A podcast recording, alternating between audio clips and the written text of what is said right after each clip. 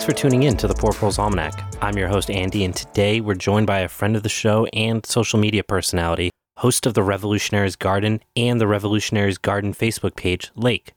I've known Lake for a few years now, and while we've had plenty to talk about around farming and podcasting, instead we dive into the area of commune living.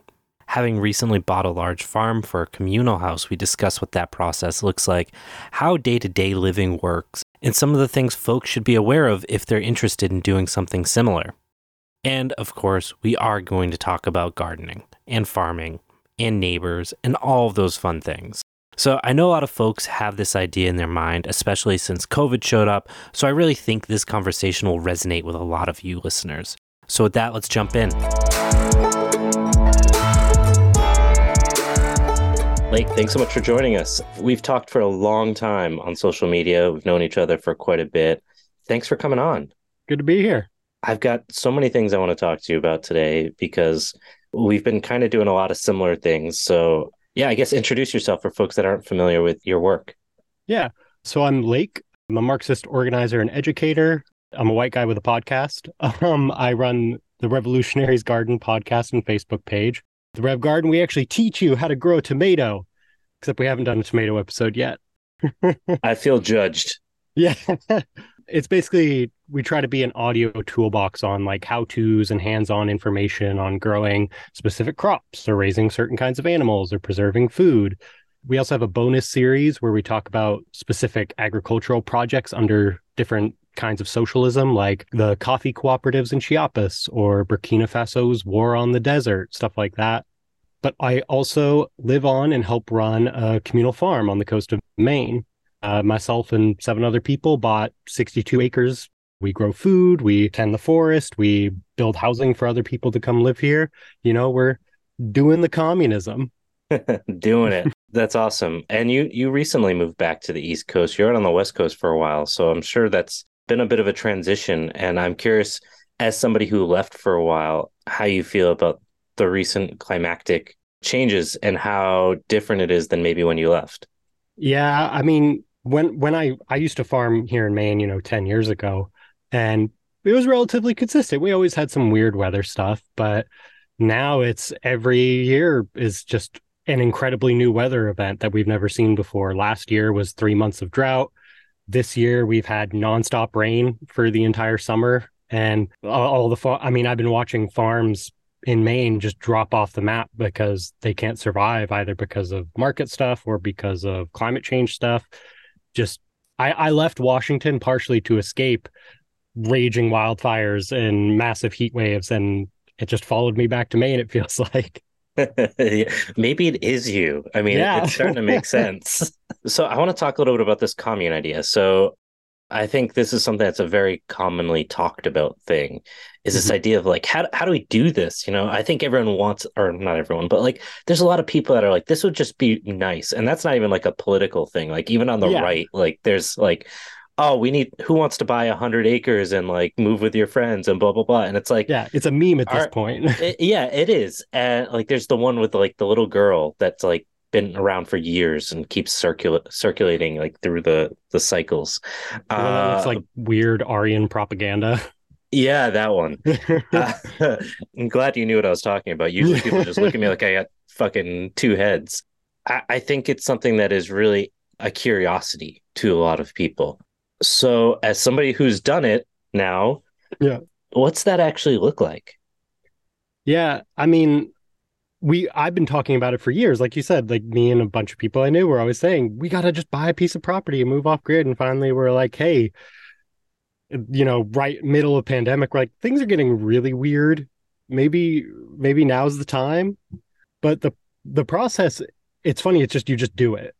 That's the process. Uh, I know and like it sounds silly and people say that a lot, but it's like if you really want to do it, you just got to do it. So that started out with eight of us who got together. Uh, some of them are family members, some of them are friends, and we set down a list of priorities of where we wanted to be, how much land we thought we needed, um, how we were going to pay for it, and we talked about forming a corporation or co- like a legal cooperative to try to buy it, but that's all very complicated and it takes a lot of time. And the housing market was doing crazy things like and the Fed was about to hike the interest rate for getting a home loan. So what we ended up doing is two of us, uh, the person with the best credit score and the person with the highest legal income, were the ones who applied for the mortgage, and that got us the best rate. It got us the highest amount we could afford. Uh, we kind of picked them arbitrary just for those reasons, and we got approved for X amount, and we had our budget, and we just went around looking at properties, having them. Most of them get snatched up by people from California who bought them sight unseen. But unlike then, people from Washington, uh, yeah, I'm from Maine. All right, yeah, I'm teasing you. I, I, I'm not from away, but it took a lot of compromising because different people wanted different things. That's something you find with any group of people trying to make a decision. Lot of compromises, but eventually we found this property that just barely ticked everybody's boxes, and made an offer and we got it. And we've been living here ever since. Uh, we split the mortgage. We split it half partially between just an equal amount but if someone has say twice as much income as everybody else they pay more for the mortgage just because they can afford to. And if someone makes a lot less they pay a little less and we're working on forming a corporation to properly transfer everything over just for legal reasons because again yeah the property is technically only in two people's names which yeah. I trust those people with my life. That's why I could do it. Like that's why we could, you know, decide on letting them be the ones to sign it. But legally, it's better if you can eventually get some sort of corporate entity or cooperative so everybody can share legal own- ownership of the property. Yeah, absolutely. Uh, and obviously, that's where things get really murky. Is a lot of people love the idea of cooperatives. One of the things I don't think people realize is that cooperatives are not a tax entity. Um, yeah. so so you're like, all right, I created a cooperative, and the government's like, okay, so so so what are you? And you're like, yeah, uh, oh, okay. Um, yeah. so yeah, like setting up as an S corp is usually the route people go mm-hmm. when they go the cooperative route, and I, I, would definitely recommend it. Depending on you know, this is not tax advice, but um, but for many people, it makes a lot of sense uh, yeah. when you start working with other people. I, I want to talk a little bit about like all right, you wanted to do this and you had some friends. Is is that enough to just be like, oh, we're friends and we're gonna go buy a, a farm together or a couple farms, like you know, a couple prop yeah. buildings on a farm or whatever it might be. Like, what what does that? Uh, I guess you could call it like a vetting process really look like? It's hard because, you're right. In some ways, it's just not enough because there are people within this little cooperative who I would trust to have their their name be the only name on the property and there are some people I trust with certain things. I trust them to borrow my car. I trust them to look after my dog. I would not trust them to be the only name on the property.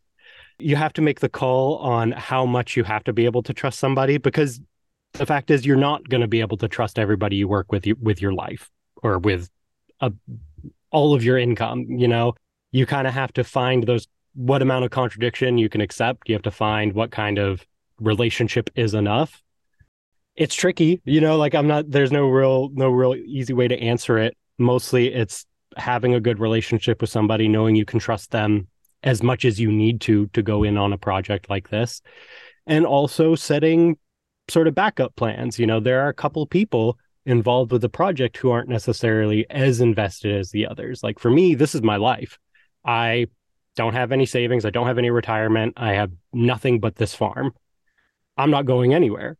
But there are some people who have a lot of income, and if they wanted to, they could just up and leave the, the cooperative, and that's fine. But we have to make sure we have a backup plan for if they do, how we're going to make up for that gap in income or that gap in work. And that's really just it is finding people you can trust enough, even, you know, you ju- just enough, and having backup plans for if various people leave or if various things fall through. Makes sense with the farm, what are the goals? Is this something that like I think a lot of people that go down this route, their their thought is we're gonna move off the grid. We're gonna mm-hmm. Grow our own food. We're gonna pay our taxes by selling some produce and our electricity bill and our heating bill and that's all we're going to need to pay for yeah. because we're going to do everything else ourselves. uh, you know what I mean? Uh, yeah. So, can you talk a little bit about that? Self sufficiency is made up. Uh, first of all, I'm just going to put that out there no such thing really. But I think for us, the goal is to grow as much of our own food as we can, especially things like produce and fruit and meat and dairy, staples like grains and flour and baking supplies. Like we're we're always going to buy that. The amount of work involved in producing a pound of flour yourself is obscene when you could just go buy a pound of flour from the store for 50 cents or whatever. it just doesn't make sense. You know, theoretically, the idea of being able to survive just off your farm is a nice idea. And it's maybe a a far off la di da goal to work towards. Yeah. It's like a guiding principle, but knowing that it's not actually ever going to happen or it's not going to happen in a way that's comfortable. Like we could probably survive off of all the food from the farm and the forest right now, but we'd be eating a lot of cattails and a lot of leafy greens and not much in the way of protein or carbs, you know? I mean, you got all those acorns. Be, yeah. it wouldn't be a comfortable diet, but it would yeah. maybe be possible. We are pl- building up the farm, hopefully as a source of income. Uh, we also have the woodlot that we use as a source of income because we can forage from there. We can sell some of the wood. We're trying to find the balance for sustainable lumber harvesting. We have a goat herd, we sell the milk. The goat herd pays for itself, but not the labor. if you know, like they they pay for their grain, they pay for their own supplies, but they do not pay for their own labor. Unfortunately, making money off of food is incredibly hard. Uh, uh, almost impossible, one might say. Uh, if you want to make money off of a farm, you have to get into things like agritourism or classes it's sort of like the permaculture thing. The only way you make money off of permaculture is teaching other people how to do permaculture. Yeah. And we are doing some of that. Like we're going to have a little haunted hayride. We're going to have a pumpkin patch. We're, we have a poultry processing class. We do some of that education stuff, and it does bring in more income than any of the food that we sell. But it's one of those things. Some a couple of us are probably always going to have to work off the farm in order to pay for things like the mortgage, because yeah. If you're taking out a mortgage to get a property, that's 30 years. You got to pay that thing off. And then, of course, building materials and nails and electricity and farming tools, stuff like that. All of that is incredibly expensive. Some of us are going to have to have a day job until the end of time, probably, or until the fall of capitalism. Yeah, it's it's a fun time to be alive. Uh, yeah, I think like people have this vision of what this looks like, and you know, you said that there's nine people right? Or right uh, around nine. So so there's eight people involved. Two of them don't live on the farm. They just kind of okay. invest in it because they want it as a nice. The, one of them's a tech worker, so they have tech work income. They kind of help bought in, but they don't live here. They just like the idea of it, and they like the possibility of coming. They like being able to come and visit, and the possibility of having to stay here if they have to. So there's six of us living here, and we have two people coming on to live here not necessarily as partners yet, but just to like live here and work a few hours on the farm and do their own thing. With the farm, I know you said you're planning on growing produce. Are you, are you planning on doing more like the conventional veg crops, fruit crops, things like that, or are you exploring a little bit more into some native crops, um, breeding projects, anything like that? Definitely a lot of experimentation happening. That's what this first year, this first proper growing year has been about a lot of what we're going for right now is just regeneratively growing some of your more standard fruits and vegetables. The things that have been doing well here are potatoes, the brassicas, broccoli, cauliflower. Corn has done weirdly good here. Conventional perennials like asparagus, rhubarb, artichoke. We are experimenting with more native crops and trying to figure out what what of those work here and don't. We have a lot of huckleberries on the farm. We have a lot of blueberries, cranberries, of course, berries are the native thing that does really well here. We're hoping to start growing more seedlings, uh, especially local native plants, uh, perennial herbs, perennial vegetables. A lot of it is sort of getting a feel for what the local market will pay for uh, versus what we can sustainably grow here because yeah. there's a lot of there's a lot of areas in Maine where the growing market is very saturated we have a very high end dairy right across the road that sells locally made cheeses. So we're not going to be able to sell much cheese here. there are a lot of conventional farms in the area. So there's a lot of conventional produce being sold, but not necessarily organic or uh, regenerative produce being sold. So it's just finding what what we can sell and what we can grow, and hopefully finding a happy balance between the two things. When you talked about this idea that people had like different amounts of like equity basically because of how much they're contributing according to what they can afford and so on. How does that play out in terms of like the the actual day-to-day labor requirements of keeping things going? When we first started, we kind of said from the beginning, okay, we have to start this project of everyone on equal footing. Even if this person, because we had somebody, you know, liquidate their 401k to help pay for this farm. And so they contributed a lot more money than we put in. But we realized starting out, if we kept going, oh, well, so and so put more money in, so they shouldn't have to do this, and so and so put less money in, so they should have to do they should have to do this. We realized it was going to lead to a lot of conflict and a lot of bitterness and a lot of very unhappy feelings. So we we just said from the beginning, starting here, everyone's on equal footing. If it ever breaks up, if we ever sell, we'll take into account who put in what.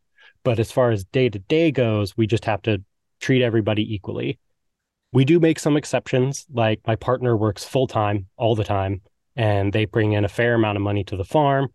So they do fewer chores, they do less farm work just to account for that. And I only have a part time job. So I put a lot of more time into the farm. Um, it's it's sort of a weird balance you have to strike. Like obviously, if someone works full time and brings in a lot of money to the farm, they shouldn't have to do quite as many chores as or work quite as much on the farm as somebody else uh, who doesn't work at all maybe it's it's sort of something you have to figure out among yourselves and try to avoid any sort of feelings of inequity or bitterness cropping up and you know tackle them as they come up anything that you maybe started thinking when you when you start venturing down this road that now in retrospect you're like this sounds like a good idea but don't do it this way oh, where to start? Because uh, there, you know, there've been there've been some road bumps. There have been some uh, differences in opinion.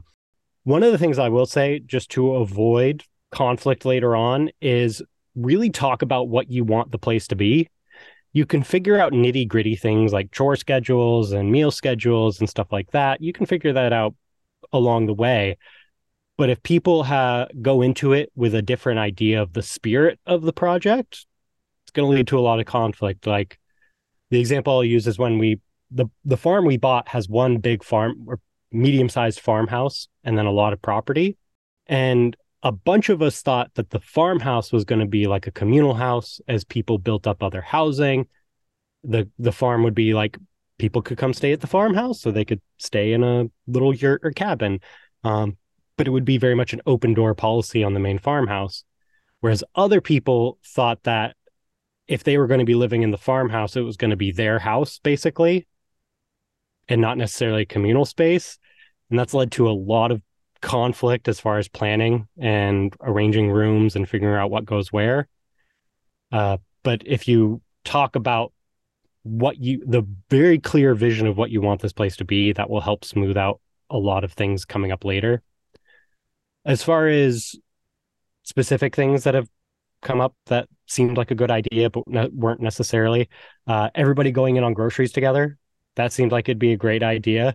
But when you have somebody who drinks a gallon of milk a day and somebody who doesn't drink any milk ever, there gets to be weird conflict about, well, I'm why are we paying for this much milk when only so and so drinks it, or why are we buying so much junk food when only so when you know we shouldn't be buying junk food with house money? The thing we found works is we have a list of house foods that are we we definitely just buy together uh, toilet paper flour oil things like that those go on the house account and then if you want to buy anything else you buy it yourself and you put it on your shelf and if somebody wants to borrow it they can ask if not they don't communal meals, we thought there were going to be more communal meals, but we found that people can be very picky about what they eat. Like my partner and I almost never eat meat. My brother eats meat with every single meal. So trying to cook communal meals that make both of us happy is tricky. So instead, what we do is each person picks one night a week. They make a communal meal. They do their best to make it acceptable to everybody. But if you don't want that meal, you'll just cook your own meal and do your own thing, and that's fine. And how's dishes going? Another contentious one. yeah. We originally were there was a dishwasher with the house. We were originally going to rip it out to make more room for storage, but we found that dishes became such a contentious issue that we left the dishwasher in and just used the dishwasher, and that has helped ease some of the tension around dishes. That said, some people do have a couple of like have a couple of personal dishes so they can make sure their dish is always clean. Like I have my mug. No one can use this mug but me. And because it's my mug, I always know where it is. I always know I can use it. I never have to search around a dirty sink for to wash a mug to use it for my morning coffee. Little coping strategies like that could sometimes help. I'm really interested to know what the response has been if people have noticed uh, what's going on there in terms of like the living situation being let's call it unconventional. Uh, and, and, how if there's been feedback response or if if you guys have really tried to integrate yourselves into the community in any like meaningful way. Yeah. Honestly the response from the community has been mostly positive. We have a wide array of people around us uh, across the road we have sort of a liberal gen x couple we have hardcore millennial commie neighbors we have elderly lesbians we have some Trumpers down the road. So, you know, very grumpy, very old boomer Trumpers hanging out here. And most everybody has been relatively receptive. When we were first getting ready to move in, I walked around, talked to some of the neighbors, and when I explained, you know, like, oh, so is it just you and your partner? I'm like, well, no, it's it's my mom and my friend, my brother, and another friend. And like, oh, you're almost doing a commune over there. And I was like, Haha, yeah, yeah, to- Good joke. yes. Yes, um, that. Honestly, I think so many people want desperately want a sense of community. A lot of people seem to subconsciously want a commune these days, subconsciously or consciously. That most people are like, yeah, that's awesome. This seems like a good deal. They're a little appalled at how many people are in this house because it's not a, you know, it's an 1830s poor far, poor farmers farmhouse, not big, and there's six of us living in it, which is fun. That's been their biggest hangup is, oh, there's so many of you in that small house. As far as the broader local community goes, again, everybody's been pretty supportive. I'm not going to say what town we're in, but we're in a town on the coast of Maine. Most people seem happy to have younger people moving into the area, especially people who aren't from out of state. There's yeah. a lot of hostility towards Californians and New Yorkers.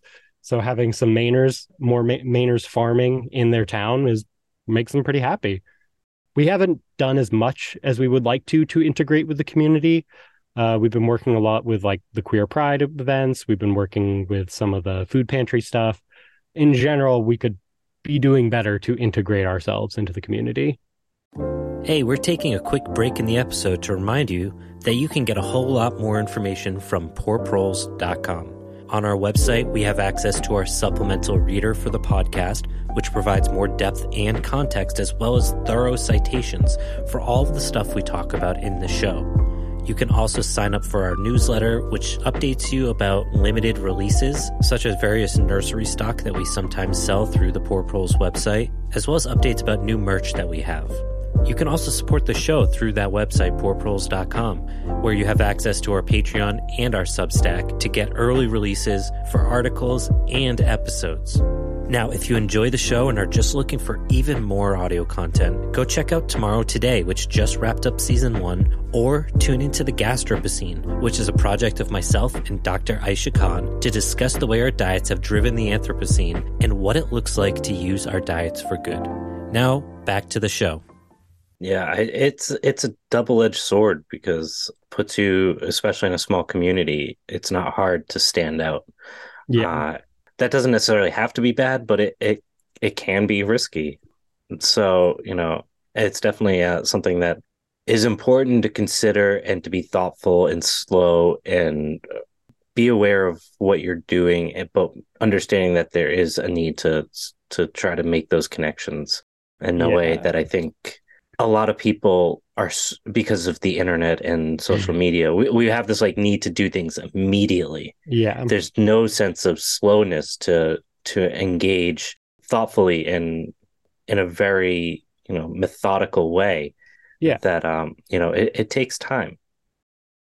Internet edginess doesn't do well in a small town i will say that.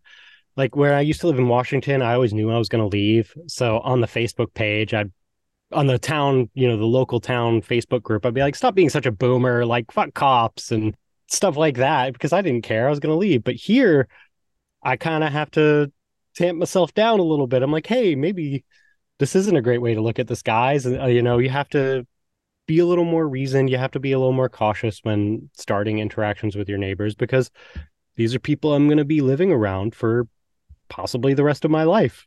And I want to promote socialism. I want to promote this radical agenda, but I also want to get along with my neighbors and not have them form a mob against me. So you do have to ease it in.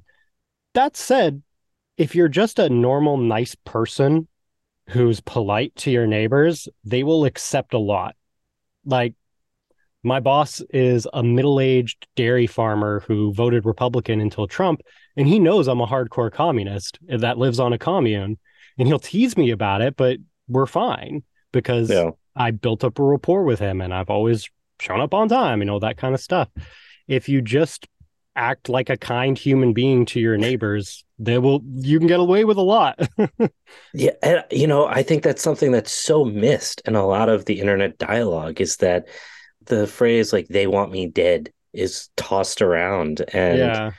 a lot of times like I'm not saying there aren't there, there's always that that radical mm-hmm. far right piece that exists but like 80% of the people that voted for Donald Trump are not inherently terrible murderous people and the yeah. only thing keeping them from doing that is the law or like the inability to find you because of your whatever just giving them the opportunity to see that people that are different than them are just normal is so powerful and breaks down their their you know boogeyman so well yeah. Say, like like you said, you know, if you show up on t- you, you, talk to a boomer and they'll be like, I hate young liberals because that's the same thing as a communist. yeah. Um, I hate them because they're lazy, they don't show up on time, they don't want to work anymore.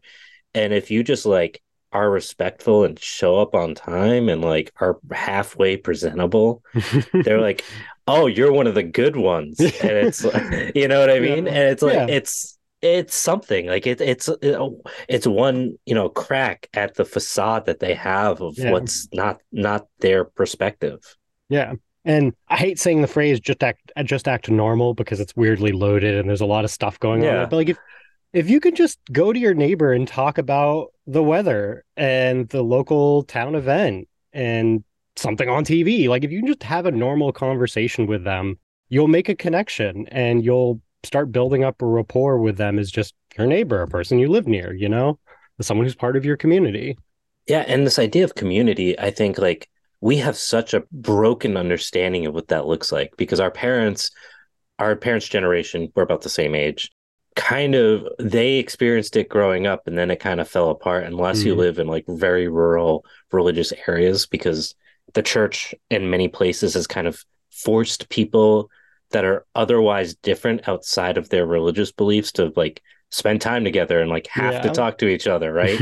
And, and we kind of got rid of that because we we work with people that are not from our communities most of the time right? People go into a city or you know there's a hub of like some employer that hires 500 people from 30 towns or whatever it might be. Yeah and like we have we, we've been so alienated in all these different ways but the church in rural communities especially has done a good job of trying to keep those ties together mm-hmm. although it has you know there there are fractions within it and obviously the church isn't as popular as it once was for our generation so we almost don't even know how to communicate with people outside of that work environment with people that aren't exactly the same as us. We go on social media and it's all people who agree with me. And if they don't, I'm fighting with them or trolling yeah. with them. You know, like we have no capacity to do to to have that third space where we our our common values is that we live in a community that we care about. Yeah, I mean, there are plenty of neighbors in this area that I don't care for their politics, or maybe I don't even care for them as people.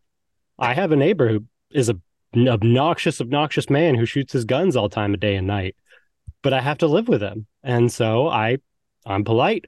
I'm not necessarily going to ask him for any favors, but if he asked me to come over and give him a hand with something, I would go do it because he lives near me and I care about him existing. right. Like, I don't have to like you to want you to not be dead. yeah. And I think what gets missed is a sort of diversity of connections. Not everybody has to be your best friend or a total stranger. People can be a good friend, people can be an acquaintance, people can be the neighbor you wave at and nothing else. Obviously, the better you can get along with your local community, the better. But there there's always going to be some people you're not as close to, and that's a totally fine thing.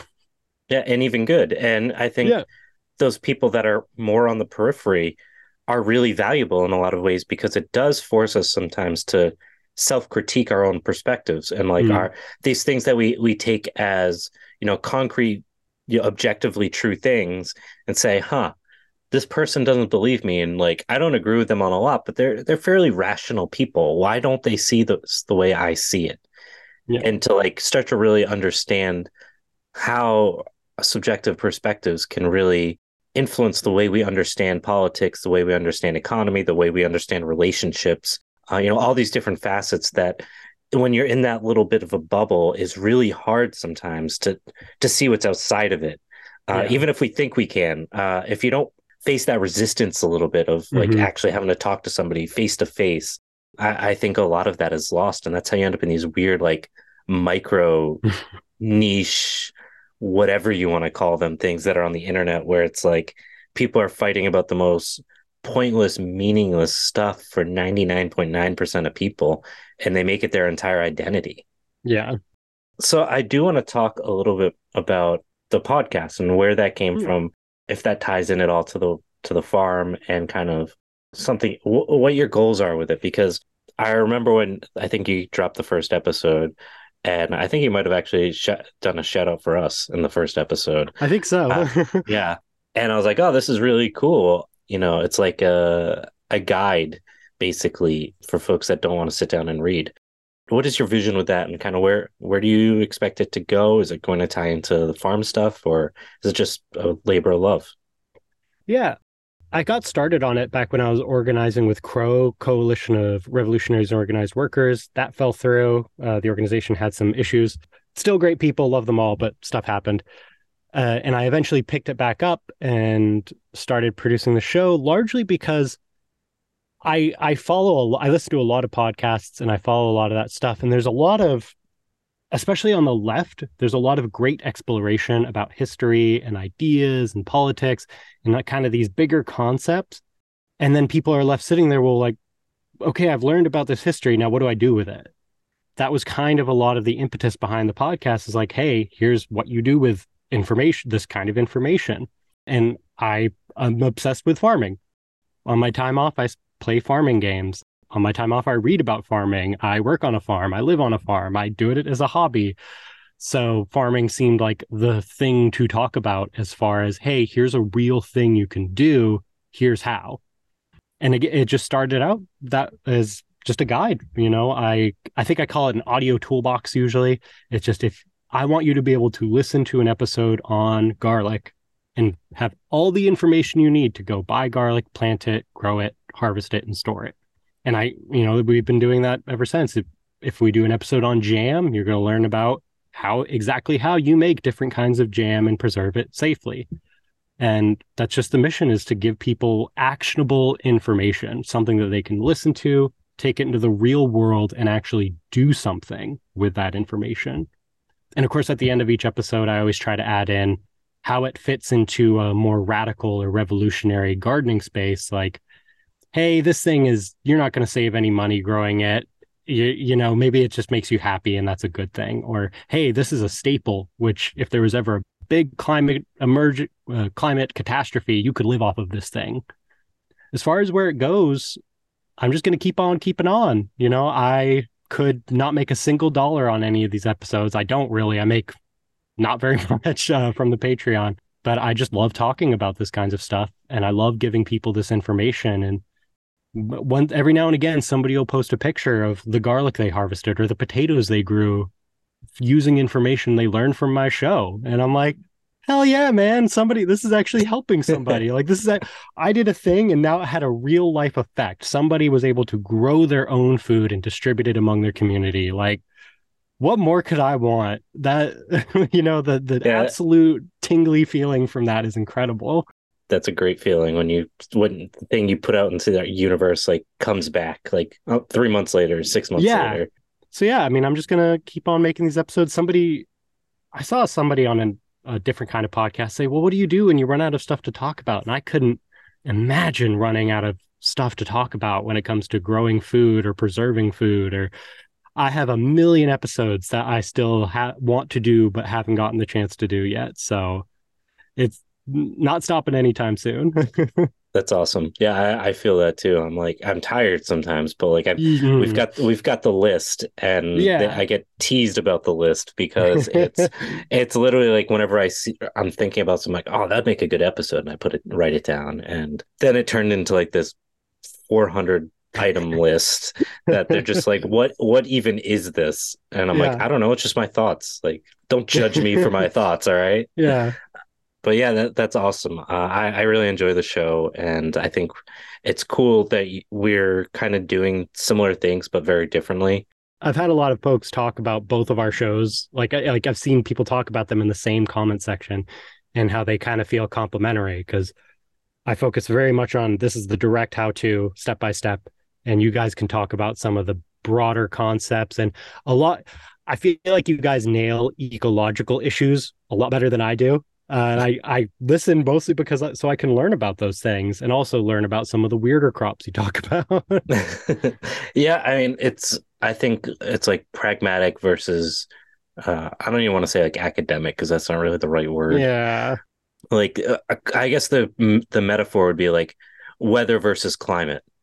Like they're hmm. both really important, but for different reasons. Yeah you know like you're very... kind of the climate the the day to day like how do yeah. you actually grow a pumpkin? And, and i'll tell you about why your pumpkin is going to change in 200 years.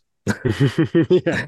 Yeah so uh, speaking of climate though i i do want to ask a little bit you know as somebody who's thinking longer term how is climate change playing into i guess how you think about creating content on the podcast and also how you're planning for your own farm as far as content on the podcast, I'm always telling people, I'm trying to remind people and trying to tell people it, conditions are only going to get more extreme. And a lot of your gardening, a lot of your techniques, a lot of your food preservation has to keep in mind things aren't going to be the way they used to. You're going to have to deal with extreme heat, extreme cold, everything in between.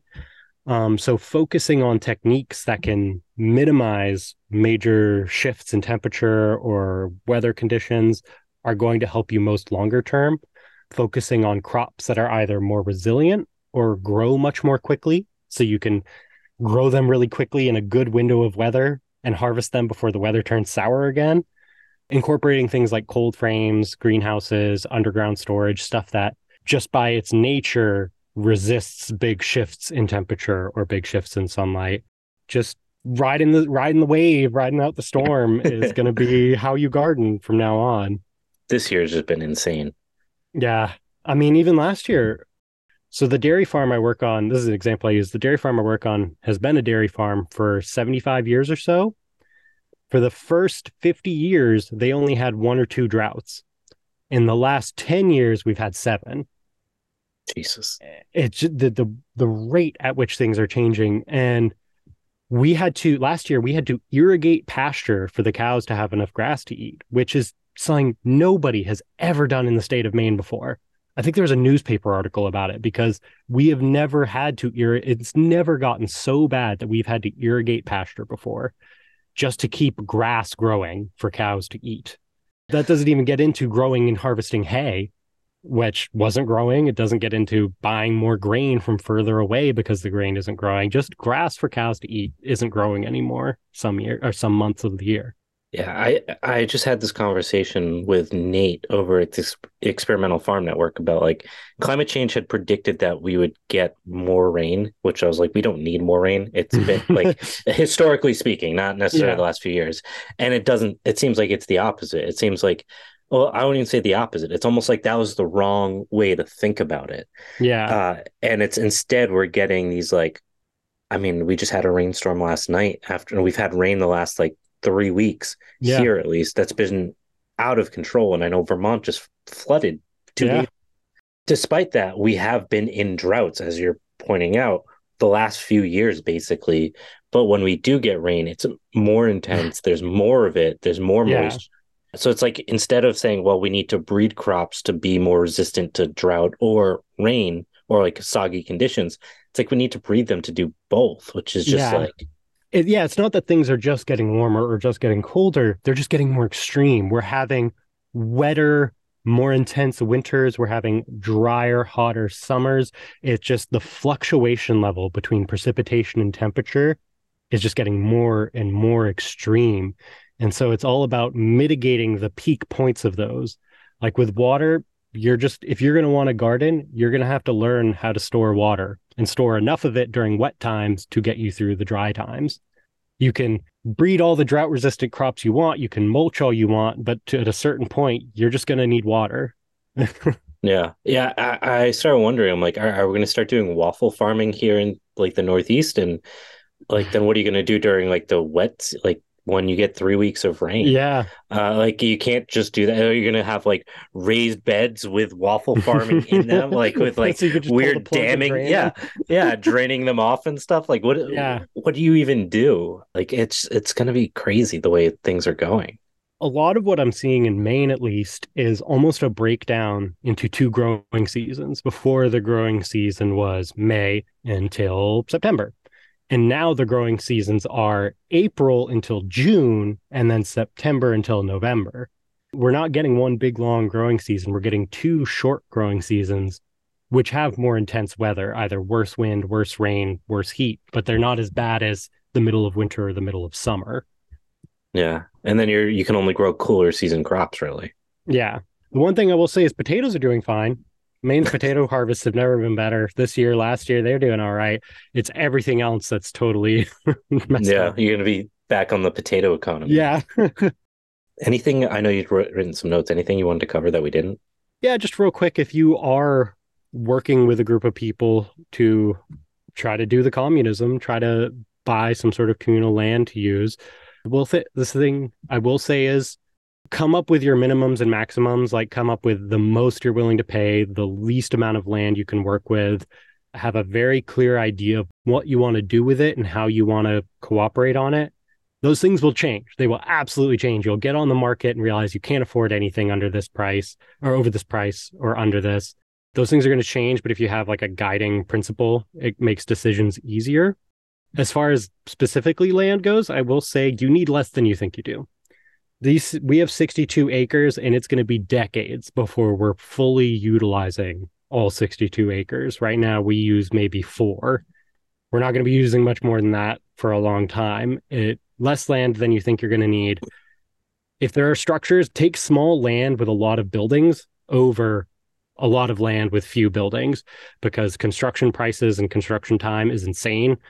10 acres with a barn will do you a million times more good than 100 acres with no barn. Just having any little bit of infrastructure is going to make a huge difference. And learn that you are not going to always like everybody that you're working with. hopefully, you'll like them enough and hopefully, you'll trust them enough, but you're just going to have to deal with habits that annoy you and you just have to figure out what you're willing to accept and what you're not. Yeah, I think that I think that just about covers it. Awesome. Hopefully, for folks that have listened to this, they uh, go check out the Revolutionary's Garden podcast. Did I get that name right? I always forget where the S goes. Yeah, the Revolutionary's Garden. You can listen to Lake talk a whole bunch more over there. Uh, you're also on social media if you want to do some plugs. Yeah, uh, so we have a Facebook, uh, Revolutionary's Garden. The Revolutionary's Garden got stolen. We have a Twitter. We don't use it. Probably not going to now. We're hopefully going to expand. We have a website, therevgarden.com, where you can find our basic info. We have a Patreon at RevGarden. Um, we have a bunch of cool bonus episodes on there. Check it out. Uh, and that's about it. Lake, this has been so much fun. I'm so glad we finally got to uh, Yeah. sit down and chat. We've been meaning to do it for a while. It finally happened. Yeah. One of these days, I'm going to have to make it up there and check things out. I, I have to make it down there. We we have to do a, a get together with us and the Resistance Garden blog and Propaganda by the Seed because we're all within like a hundred mile radius of each other. It's ridiculous. Yeah. Yeah. Everything's pretty close. So at some, I think we talked about doing that last year and then we just, no one ever followed up. Yeah. We should, we should make that a, a thing. Yeah. Do a, do a massive episode, all of us together. It'd be chaos. Oh, you would Uh, absolute mess. uh, so Lake, thanks so much. This has been a lot of fun. Yeah, this has been great.